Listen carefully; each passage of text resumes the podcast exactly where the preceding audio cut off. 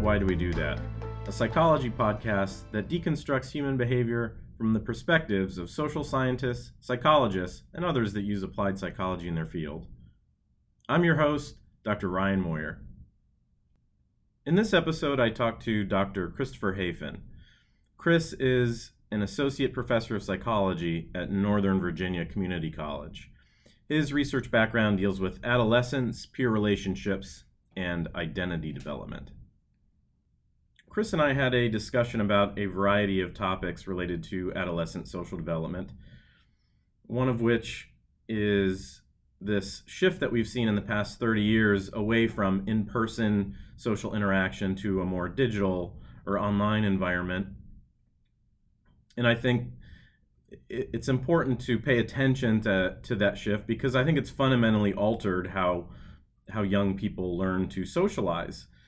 I think I think the data is pretty clear that there is a lot more social anxiety associated with social interactions than they're used to, and I think uh, I think a lot of that can be attributed to uh, this preferred modality of of interacting via whether it's text or through gaming. Um, that that these interactions have become the new norm, and and they're not necessarily what uh, the the type of interaction that has historically uh, formed or built uh, the ability for young people to interact in a social environment. We also talked about the role that parents play in this process of emotional and social development. So, even though I'm not a parent, I think that aside from keeping your children healthy and providing them a sense of structure, uh, the most important thing that parents do for their kids is to help them categorize their emotions, to walk them through their feelings in real time when they encounter a stressful event or something that bothers them. And as we touched on in this episode, social rejection is one of those specific domains that if a young teen is unequipped to handle, you can see some massive uh, long term consequences. And it's interesting because parents can serve as a model for the inner monologue that teens need in order to deal with these types of stressors. So, if a young teen, for example, is uh, upset because their friend is hasn't texted them back for a few hours, and you know maybe they they vent to their parents saying, you know, so and so isn't isn't responding to my text.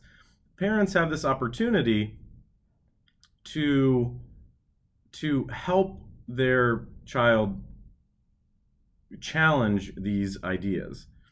So, how do you know that? How do you know their phone hasn't died? Uh, how do you know they're just not busy? You know, why do you think that it is? Uh, it's something personal with you. Um, all of these questions are what makes a healthy inner monologue uh, to help uh, teenagers challenge these sort of um, negative beliefs that they hold. So I hope you enjoy our discussion. Chris and I are, uh, aside from having gone to graduate school together, we're also very close friends, and you can tell by some of the uh, friendly ribbing that goes on during this discussion. Uh, but I hope you enjoy it. Let's get right into it. Um, you have a, a, an extensive research history looking at uh, at adolescence uh, uh, and friendships and stuff like that um, related to de- the area of developmental psychology. So why don't you just set it up for us? What um, what are uh, some of the key developments that occur during adolescence?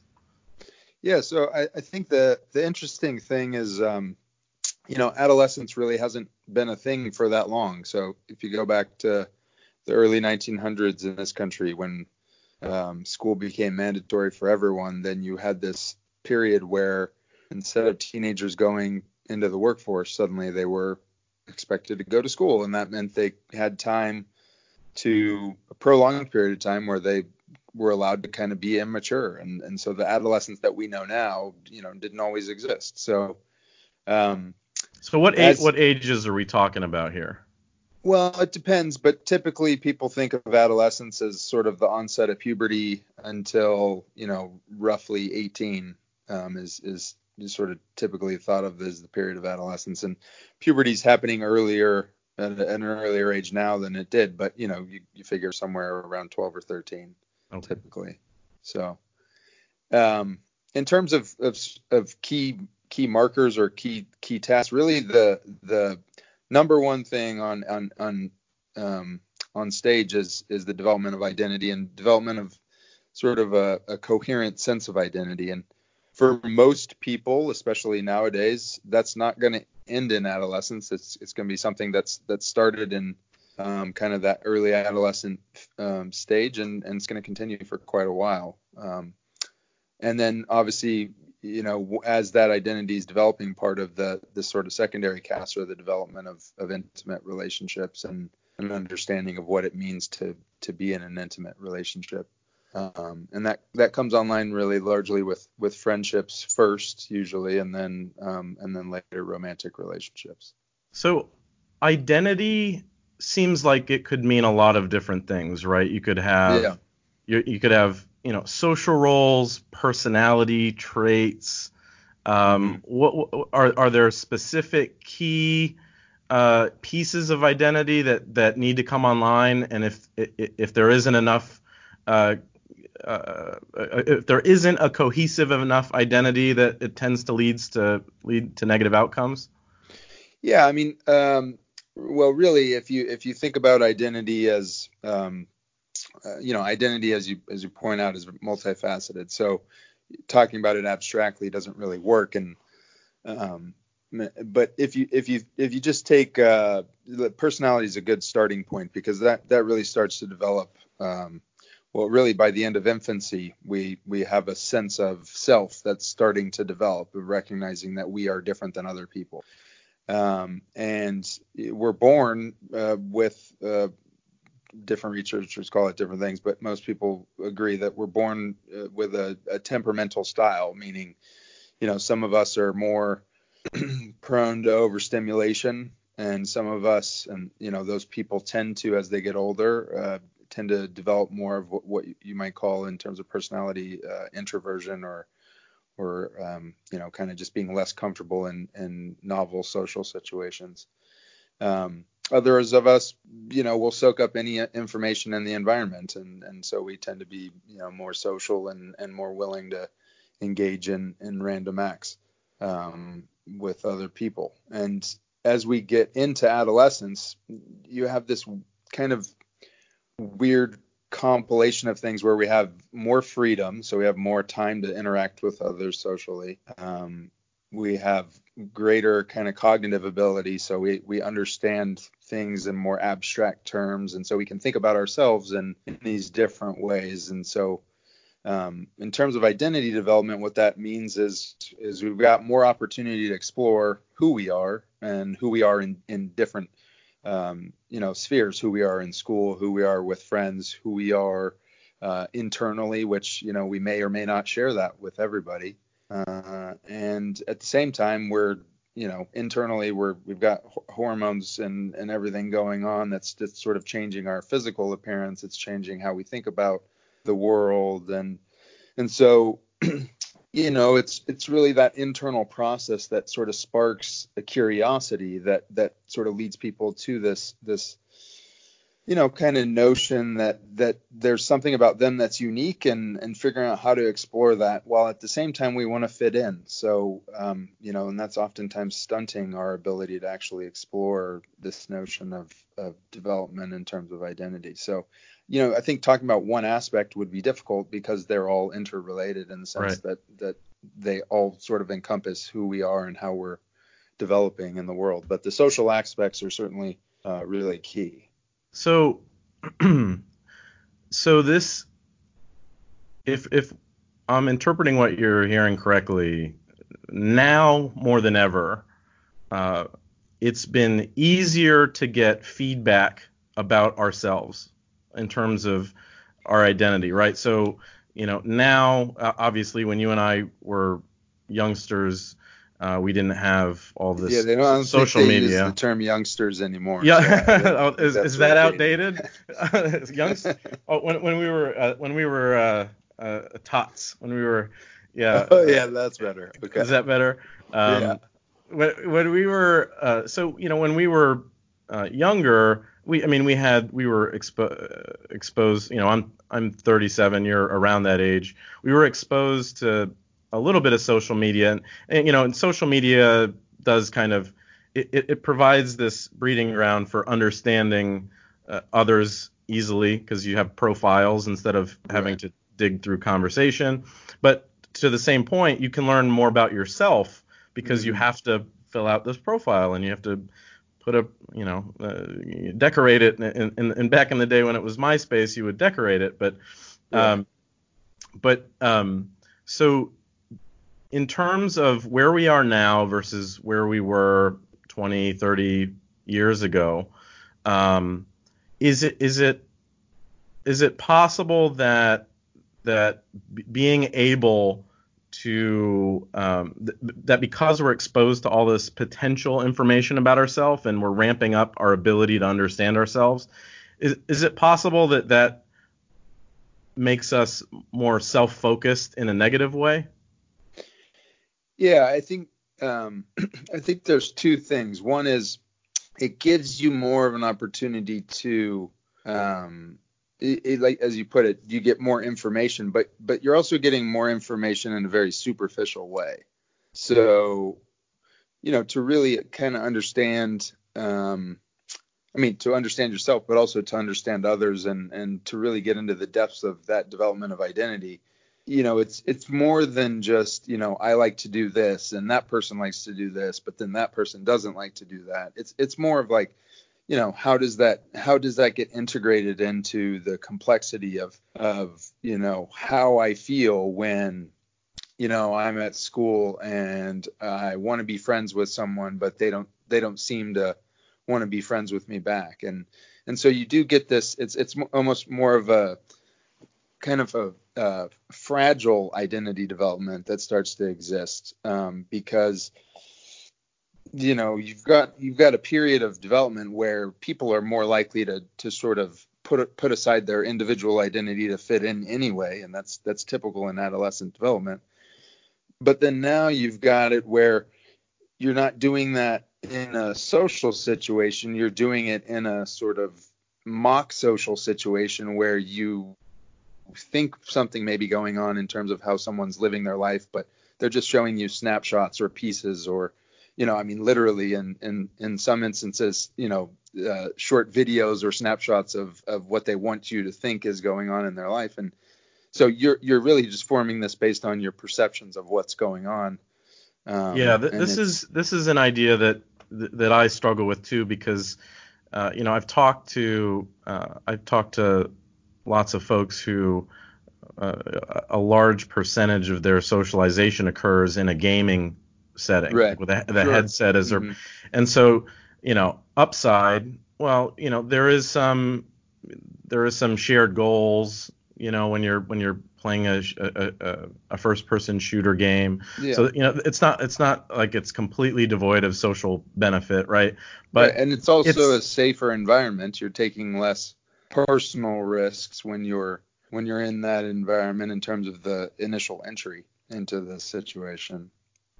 Right, right. Which right, which is which is why you know I'm not going to go on a, a tirade tirade about how how all socialization is taking place in these these gaming settings. No, right, um, sure. I, I think yeah. Um, I- my my concern is that is that even though they're they're they're you're actually interacting in real time, it's still missing. There, there's still kind of a missing social contract. You're not because you're you know you're not living in the same city. It's not like you're you have to coordinate plans to meet up with somebody down this you know for dinner or for drinks or something like that. And th- there is there's there's very little nonverbal cue reading, right? So with these online presences, you um, you, you don't go through that process of watching your friend respond to something you said and then re- and then and then realizing oh i shouldn't have said that right you have this Mhm. just a vo- it's just a headset and a voice do you think that uh, like so do you think that that uh, is is having an impact in terms of how people are learning how how people are applying what they learn in the digital world to face-to-face interactions? So I, I think there's two things to that. I think um, one thing for sure is this idea of of losing a bit of that um, in the moment, reading the situation, reading reactions. Uh, you know, all that plays heavily into our ability to develop kind of a understanding of emotions and an understanding of you know some of of relationships and and friendships are about knowing when you can share your feelings like wholeheartedly and when you have to you know pull back on those a little bit because the other person can't either can't handle it or or it's it's not really appropriate given the the current context. And i think that's missing quite a bit in um, in development, especially in early adolescence now, to where that does two things. One, it, it means when you're in a face to face interaction and you're actually, you know, having to go through that process, it's it's more uncomfortable, but it's also um, there's a, a discomfort that that I think adolescents are feeling with, you know, other people then not seeing those cues for themselves because um, they, they can't even recognize them oftentimes in themselves when they're when they're coming up and so you see more anxiety i mean the, the spikes in anxiety in particular um, there are there are lots of reasons for that but a, a, large part of that i think is just a lack of ability to to know how to handle that back and forth because it's you know you face a lot of you know uh, rejection you face a lot of um, kind of personal uh, struggles that come along with social relationships and when when you formed your ability to understand yourself through a lot of um, social media interaction and a lot of online interaction that doesn't really require that back and forth uh, you know then you don't you mm-hmm. don't necessarily have a script for how to handle um, you know when things aren't going well right uh, so speaking speaking of rejection um, so you Are recently... we going to talk about your dating life now?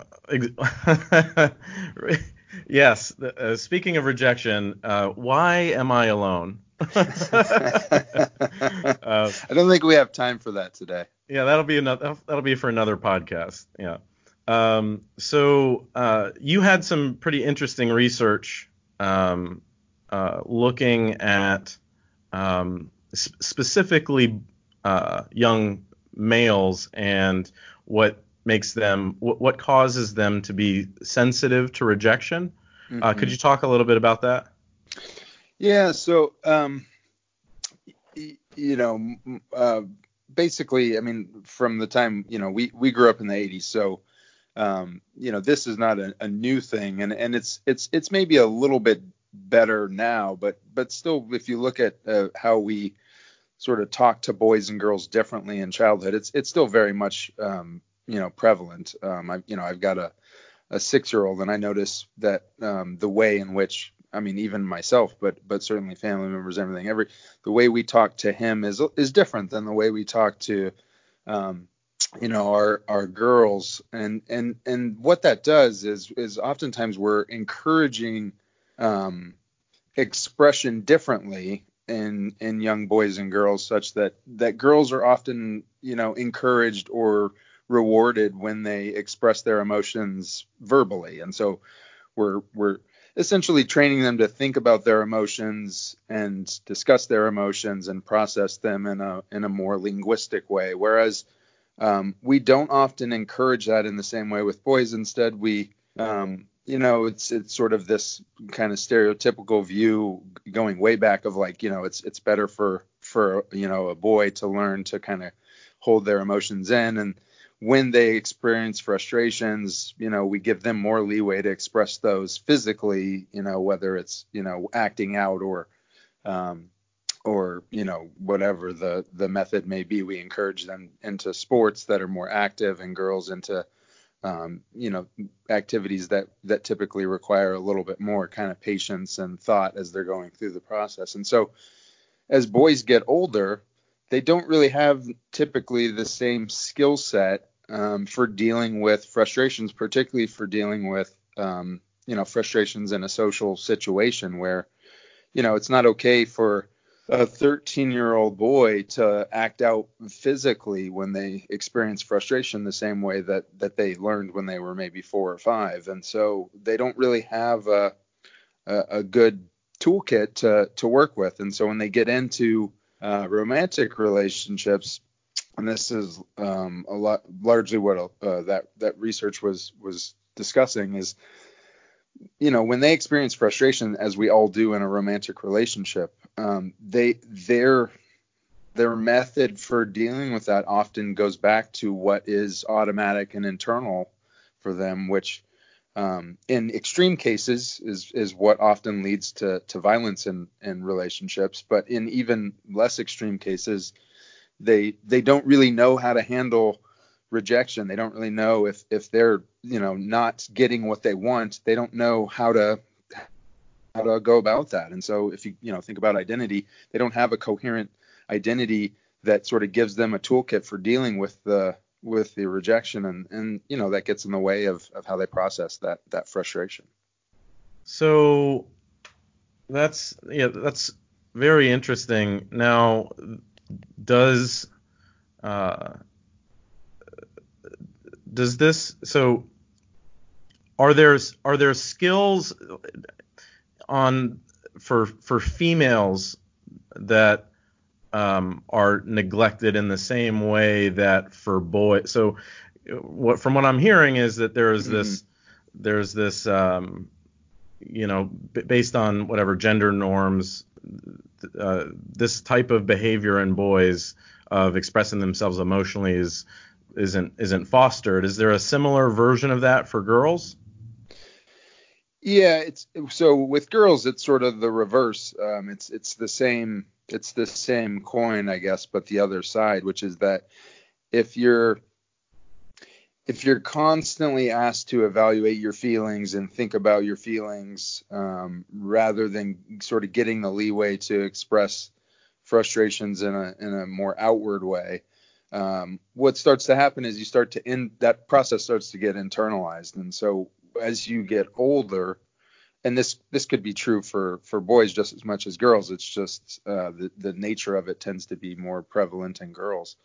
Um, as you get older, when you experience frustration in a, a friendship, in a romantic relationship, at school, because maybe you're struggling in a subject, instead of thinking outwardly or talking to other people about those frustrations, it, it, starts to become an internal process that's almost defeating. And so you develop this mentality that you're not good enough or that you're not able enough. And um, some of that work that that you mentioned earlier found that for for girls that experienced um, uh, sensitivity towards rejection in early adolescence as they moved through adolescence if that sensitivity increased meaning like maybe they had struggles in friendships or relationships that was creating more of that internal struggle then they tended to develop very submissive styles in relationships meaning th- they started to you know put aside what they wanted or what they thought was best and instead just adopted whatever their partner uh, felt like was was appropriate or what right. their partner uh, wanted and so you know in in a totally opposite way those those two types of you know those two archetypes the the male who's overly dominant and that's all they know how to do in terms of handling relationships and the female who starts to develop sensitivity and then internalize everything um, you know that's where you get sort of the the the you know sort of early adult relationship or late adolescent relationship that's really you know maladaptive for both but um, where they're both kind of getting what they want out of the relationship because that's what they've they've learned to to kind of orient to in the world. So when i first started hearing about this research you know my mind went to uh, oh well this, oh this is this sounds like it's something that would be um, that would a, a, process that would start much earlier on with parental relationships, right? Mm-hmm. So in, in, the same way that um, you know kids have an attach they have attachment to their parents, um, that's the first r- real intimate relationship they have, and that's and and it's it's at the parental level that that that where you develop either you know if you're you know if your parent is too um, overbearing, then you end up being risk averse and it's overstimulated. If your parent is distant, then you tend up you end up being in sort of chaotic relationships as you get older. So, it, how how much of this is is is driven by the by the parental relationship versus the social relationships that develop along the way in terms of friends? Yeah, so there's there's there's definitely uh, you know the the early markers are those those you know parental relationships, those sibling relationships, those sort of core family relationships that exist, um, because that sets your expectation. So once you know if you um, you know, if you're an infant and you, you know, need food or you uh, are learning to walk and you fall and you hurt yourself and and you have somebody there, typically a parent that gives you the food or that helps you up and gives you a hug and makes you feel better, you start to learn that you can go out and explore the world and and that everything's going to be okay. Like if something happens, I've got, I've got people in my life that um and you're not thinking this at the time, but that's the expectation that starts to form. So um, when you go into you know cool, uh, school and preschool or kindergarten and you know you're learning about peer relationships you're going in with the best possible circumstances because you're expecting good things and you know throughout life if you expect good things typically you're more likely to experience good things. Um, if the, the the the opposite happens like you said if you have a parent who's distant um, and avoidant or if you have a parent who's constantly you know not letting you do anything and never develop a sense of autonomy then you go into those same early peer uh, interactions uh, not expecting the world to work out perfectly. And so you carry those perceptions with you into the social sphere. And surely if you look at um, adolescence what you'll see as people start to form relationships is there's a pretty good bit of consistency. It's a uh, you know uh, in sort of mathematical terms, statistical terms, it's a, a, correlation that tends to be somewhere around 0.5 or 0.6, which means you're carrying a big deal of consistency, but there's still a lot of variance that you know aren't explained by early parent relationships, and and that's just kind of the notion that they set the stage, but they're certainly not a determinant. Um, but it's you know it's a pattern set of expectations that forms that that can be very difficult to overcome.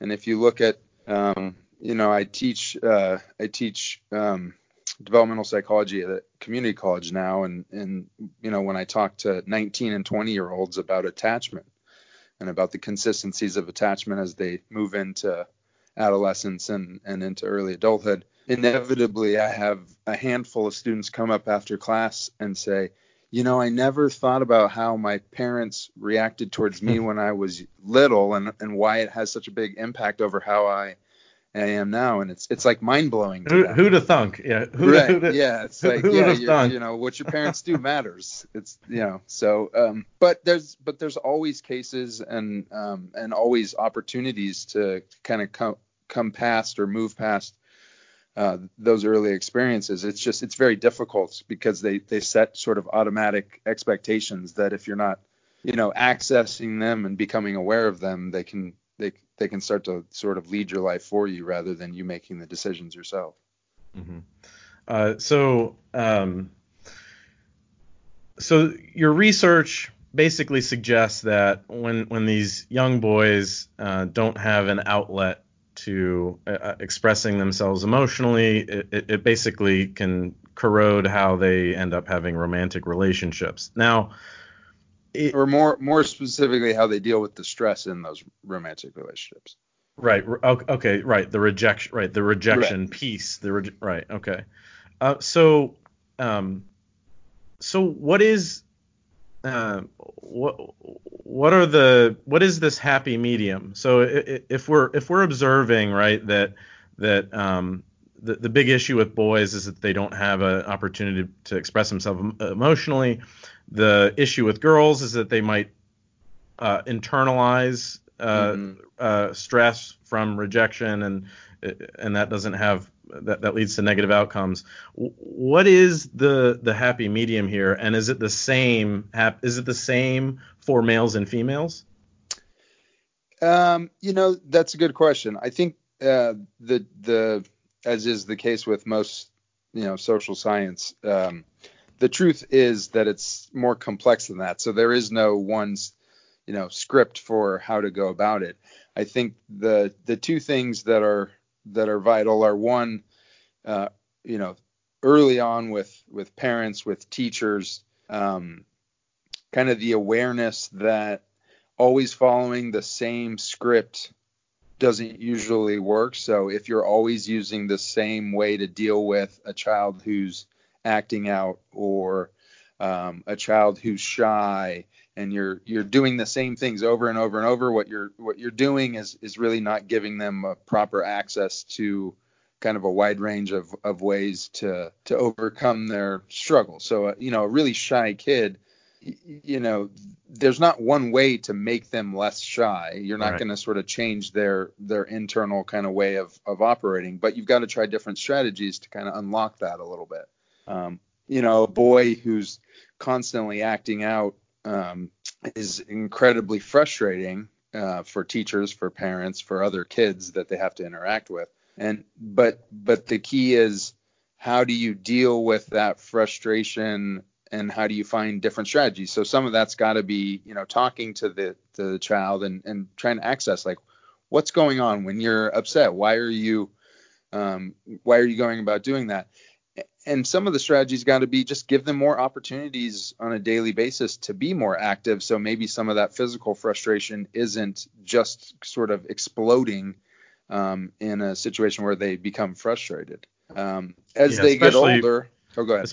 Well especially for for boys is you know they the the, the there's been minor changes to the school environment over the past sure. Uh, you know, 30, 40 years, well, probably longer than that, but just they're it's the actual structure of school doesn't even have an outlet for some of their physical energy, right? No, and um, that's and that's true not just of boys, but but um, but for girls, it's just uh, you know the the especially the early elementary um, setup. It's it's it doesn't doesn't jive well with what we know about where they are in terms of development. Um, it's always this constant battle between academic development and social development. But the the truth is, at that age, the academic stuff is only really optimally accessed if you give them proper opportunities to to deal with the social environment and to be physical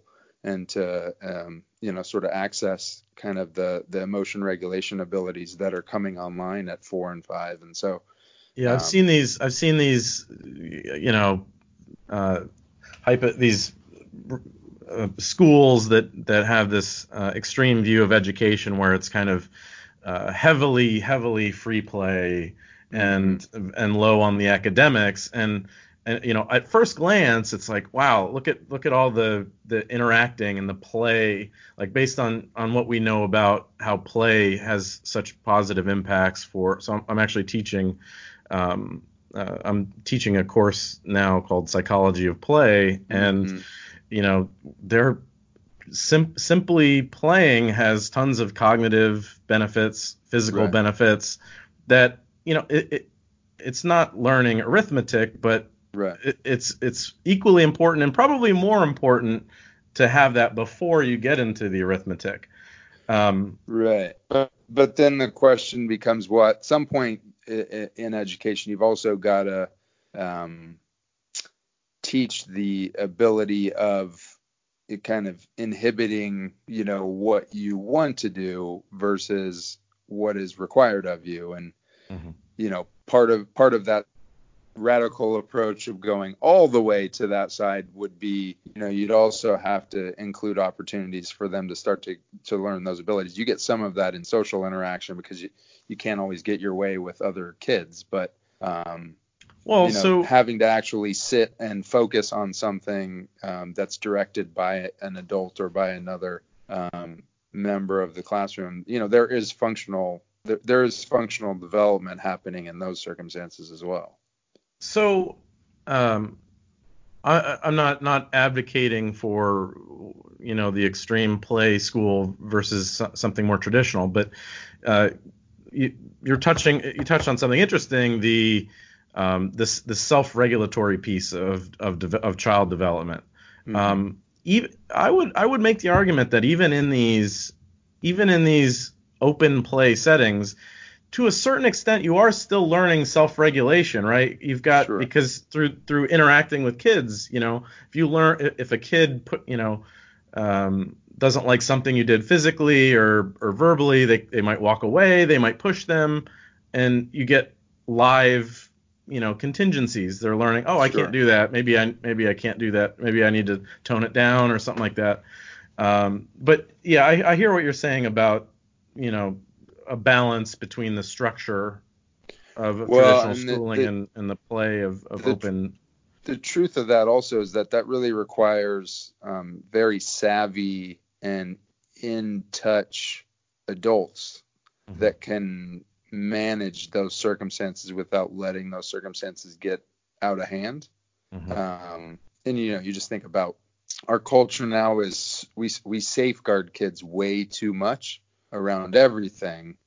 So imagine, you know, if you if you took that and and you know implemented that setting where you had teachers who were kind of checked out, as unfortunately often happens in the education profession because of various factors, but and then you had kids just free playing and you had kids in the classroom who had behavioral problems and you could just imagine how that could get out of hand really quickly as well if that's all they were ever doing, and they weren't very well regulated. So, um, you know, it's like anything else. I think it's a balance, but I do think more opportunities towards um, that aspect of development would certainly enhance um, what we were talking about, which is this notion of figuring out, you know, how how do you start to in, enable kids to develop their identity, especially in the social sphere, a little bit earlier rather than you know they get to adolescence and they start getting into romantic relationships and they, they really just don't they don't know what to do. They don't know how to do. And you know given what we know about how they interact with with friends in later childhood and, and adolescence mostly electronically you know they're not getting the opportunities there. So so school really should be the opportunity especially early school should be the opportunity to to start to foster those processes.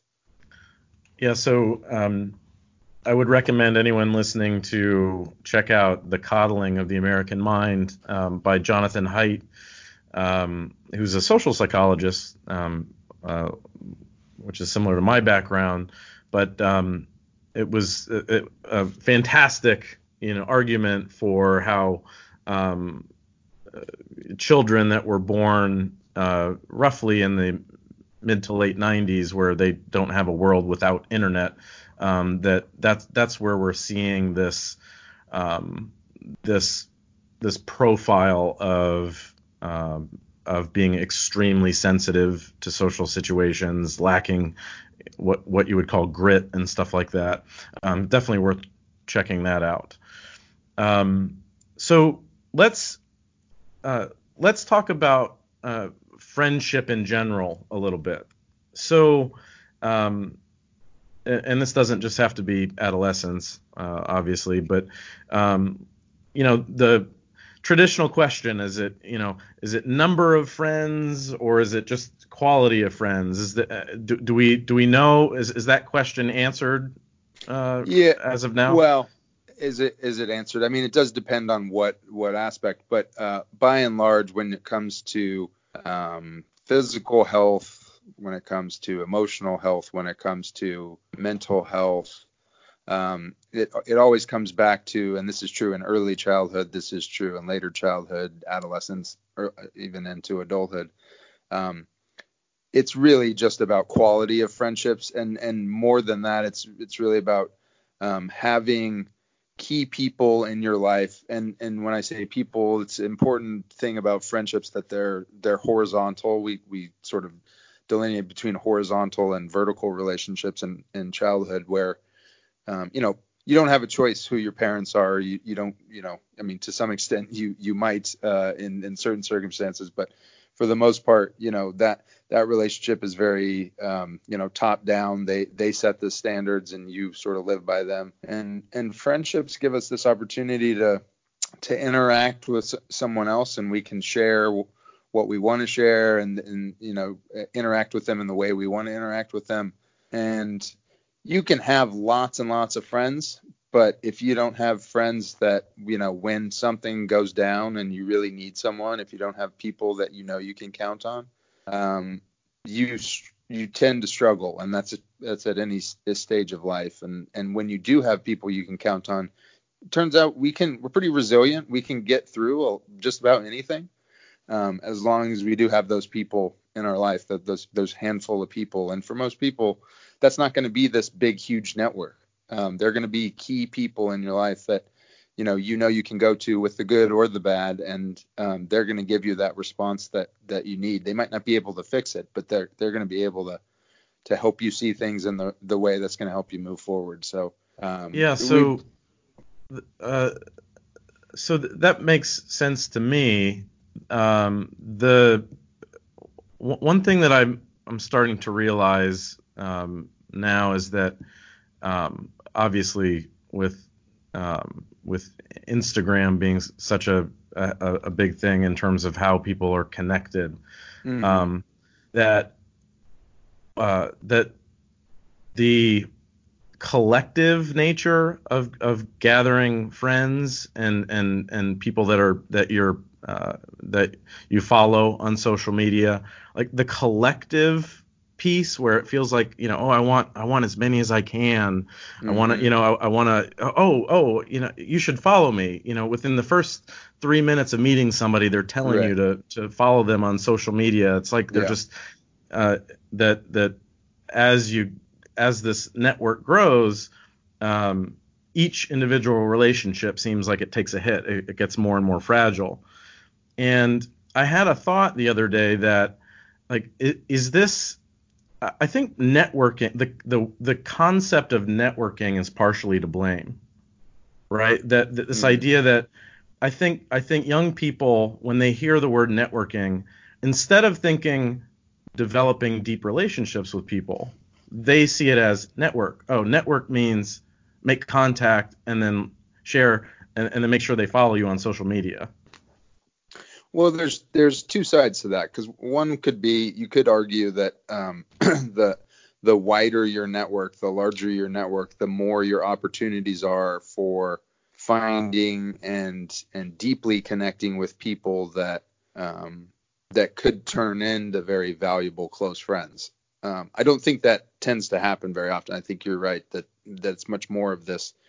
Um, let me build my numbers in my network so that when I post a photo, I can get the random, you know, the extra random 50 likes that will, you know, consistently make me look like, you know, I've got this, you know, this huge circle of friends. Um, the the downside more than that is really, you know, we don't we don't post a whole lot of our true self on Instagram or you know really any form of social media um, and in fact, in most cases, they're restricted to sort of snapshots in ways that don't really allow you to to sort of fully communicate what's going on with you. And so, um, you know, when you do post something really amazing, you do tend to get, you know, that that you know a, a decent number of that network to to respond to it. When you post something that's maybe a little bit more um, something you're struggling with, you tend to get less of a response, and so it's it's sort of this you know kind of weird uh, interaction where you're not really getting the back and forth. You're just getting you know you're, you're just getting what um, sort of feedback that that you know we don't really care to know all of you. We just care to know you know cool things that are going on or cool funny videos or you know and you almost have friends that you know when they when they post something it's like uh, scroll versus friends that you're like oh it's it's you know because when we go on social media we're going for an escape. We're not going to like really dive into reality. We're going because we're kind of trying to get away from reality for a little bit. Right right. Um so uh yeah i i, I think um uh, some on top of that, uh, there is this um, somewhat kind of dangerous tendency that I'll see now and then where it's where people are like uh, using social media as a cry for help, Well, which is not that. Yes. which is yeah. not a good it's not a, a really good vehicle if, if you're if you're you know that that's this is something that, that you need to be calling a friend or or talking to them in person and if we've convinced ourselves that this type of socializing is is normal then when something serious comes about we we don't really we're not going to get the the outcome we need we're not going to get that actual friend conversing and putting their arm around you you're just going to get a, uh, some you'll get some comments that are that are more fluff right Yeah, I mean, you know, if you go back to the, um, you know, and I, I say this to my kids at times because it was it was wired into me when I was younger. It was like this notion of like, you know, don't cry wolf because then when the wolf comes, it's you know no one's gonna be there for you. You know, it's it's kind of this this. You get used to to anytime something's struggling, you turn it into this bigger thing because it does get some response from sort of this the social media sphere and for the moment it feels good because it's like okay good people are on my side but then you know that that only lasts for a period of time until people start to get frustrated by that. And and then you know you may actually be struggling. I mean there's certainly an element of people that do that because they don't have any other way of reaching out. And then but when it when it really gets down to the point where they're like at home with a a bottle of alcohol and pills and and they Mhm. put out a post like they're not going to get the same response that they got when they first started doing that you know maybe six months before that. Um it's Yeah. also easier if you're even if you're a friend of the person to sort of treat it anonymously rather than like if i had a friend call me and say hey you know i'm really struggling today and uh, you know i'm just i'm feeling really depressed and uh, i just haven't been feeling myself for a long time i'd i'd respond to that very differently than if i saw a friend post something to that effect on you know some version of social media um, Right. And it's kind of that depersonalization that we were talking about earlier that's Mhm. that's it's it's sort of part and parcel of how most uh, most teenagers grow up communicating now. It's just they don't they're not used to a face-to-face interaction in the way that um, that at times you know might be more beneficial or more helpful. hmm So let's bring everything full circle, right? So let's say, um, let's say you're a, you're a parent and uh, you want you, you've got a few things you're juggling. One of them is uh, making sure that your children are uh, are able to express themselves um, emotionally. Um, you want to make sure that they have effective friendships. Um, do you have any any or is there any practical advice that you could give if, if the uh, to a to a parent to achieve some of these these key goals? Well, I think so. There, you know, there's there's two ways um, that that I I think parents tend to approach this. One is this um, notion of, well, you know, I didn't have a cell phone growing up, so you're not going to get a cell phone, and I'm not going to let you have a cell phone, and you know, this really hardline approach, which doesn't really work um, for Mhm. various reasons. We, really, you're just, it's like, hey, I'm not going to teach you how to handle this functionally. I'm just going to help you avoid it until you leave Right. and then you're going to just explode into that you know the notion of like a restrictive parent whose whose child goes to college and just gets hammered all the time um, the the other side of that is to be more indulgent and and you know I'm going to be and this is I think more typical of how parents tend to treat their adolescents now is it's you know I want to be your best friend. I want you to tell me everything. And you know if if if something's going on I want you to share it with me. And you know it's okay. I'll never judge you. I'll never you know and you know that doesn't ultimately work terribly well either because you're you're not really giving um, them an ability to sort of think about what is right, what isn't right, what makes sense, what doesn't make sense. You're you're not really giving them the uh, toolkit for for figuring out how to manage um, that transition into to romantic relationships or or social relationships in general. And so yeah, I you have think you have to friend you know friendships. uh, You know you don't go into friendships trying to raise someone. You're not. Right. I, I mean, Right. I don't, you, you Right. know, you don't have like, uh, oh, my friend here. I'm trying to, trying to, you know, t- teach him confidence and, Right. uh, you know, you know, no, you're you you're friends. You're kind of non-judgmental about, and because you want to just because it's kind of this back and forth relationship. I like your company, you like my company, Yeah. but we're not going to get too involved in each other's uh, each other's lives. But uh, so Right. go. and, and you see this like uh, you know uh, uh, teenagers at much higher rates than before. I, there was a, a book recently uh, similar to to Haidt's book about um, what was it? It was oh, it was uh, called iGen. It was basically this notion of of uh, people born after 1995 they they're less likely to look forward to getting their driver's license. Mhm. They're yeah. um, more likely to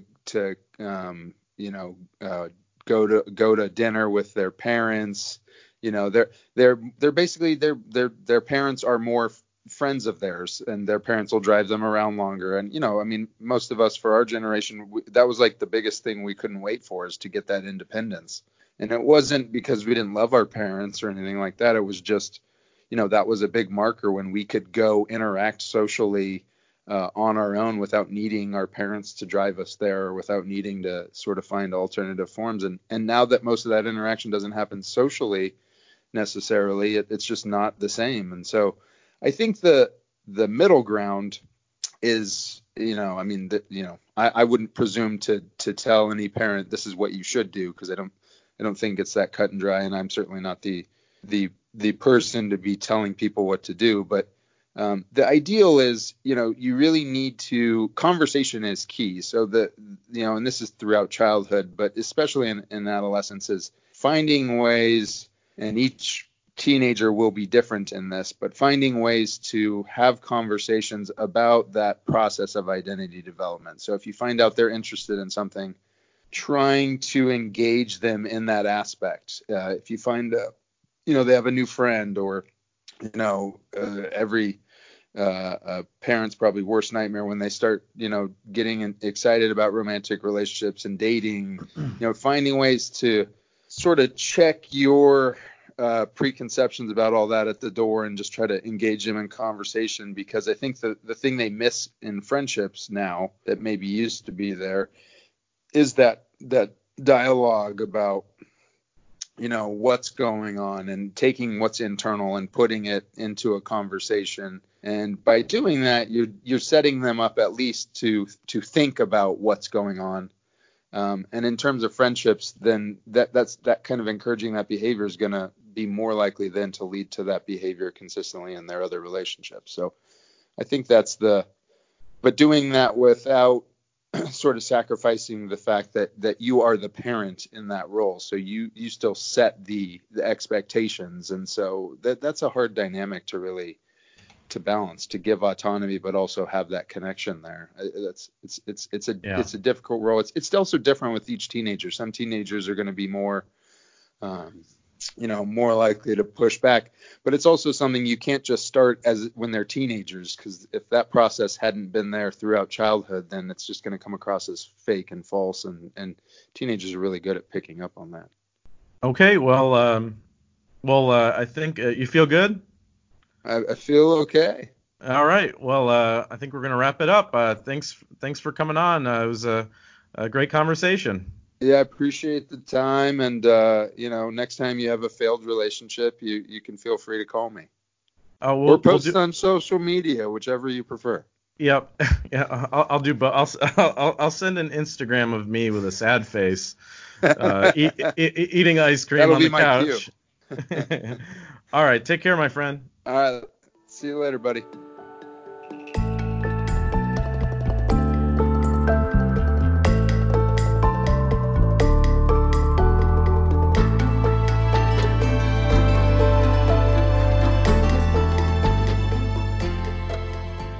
Hopefully, you enjoyed this episode. If so, head over to iTunes and give us a review and rating. Uh, that definitely helps with iTunes popularity. Also, you can visit our Facebook page. Go to Facebook, type in Why Do We Do That, and click like I always post episode reminders as well as some articles uh, occasionally related to uh, the, the prior episode. You can also email me at why do we do that podcast at gmail.com. That's why do we do that podcast at gmail.com. Uh, until next time, uh, this is Dr. Ryan Moyer, hoping you found some answers to the question why do we do that?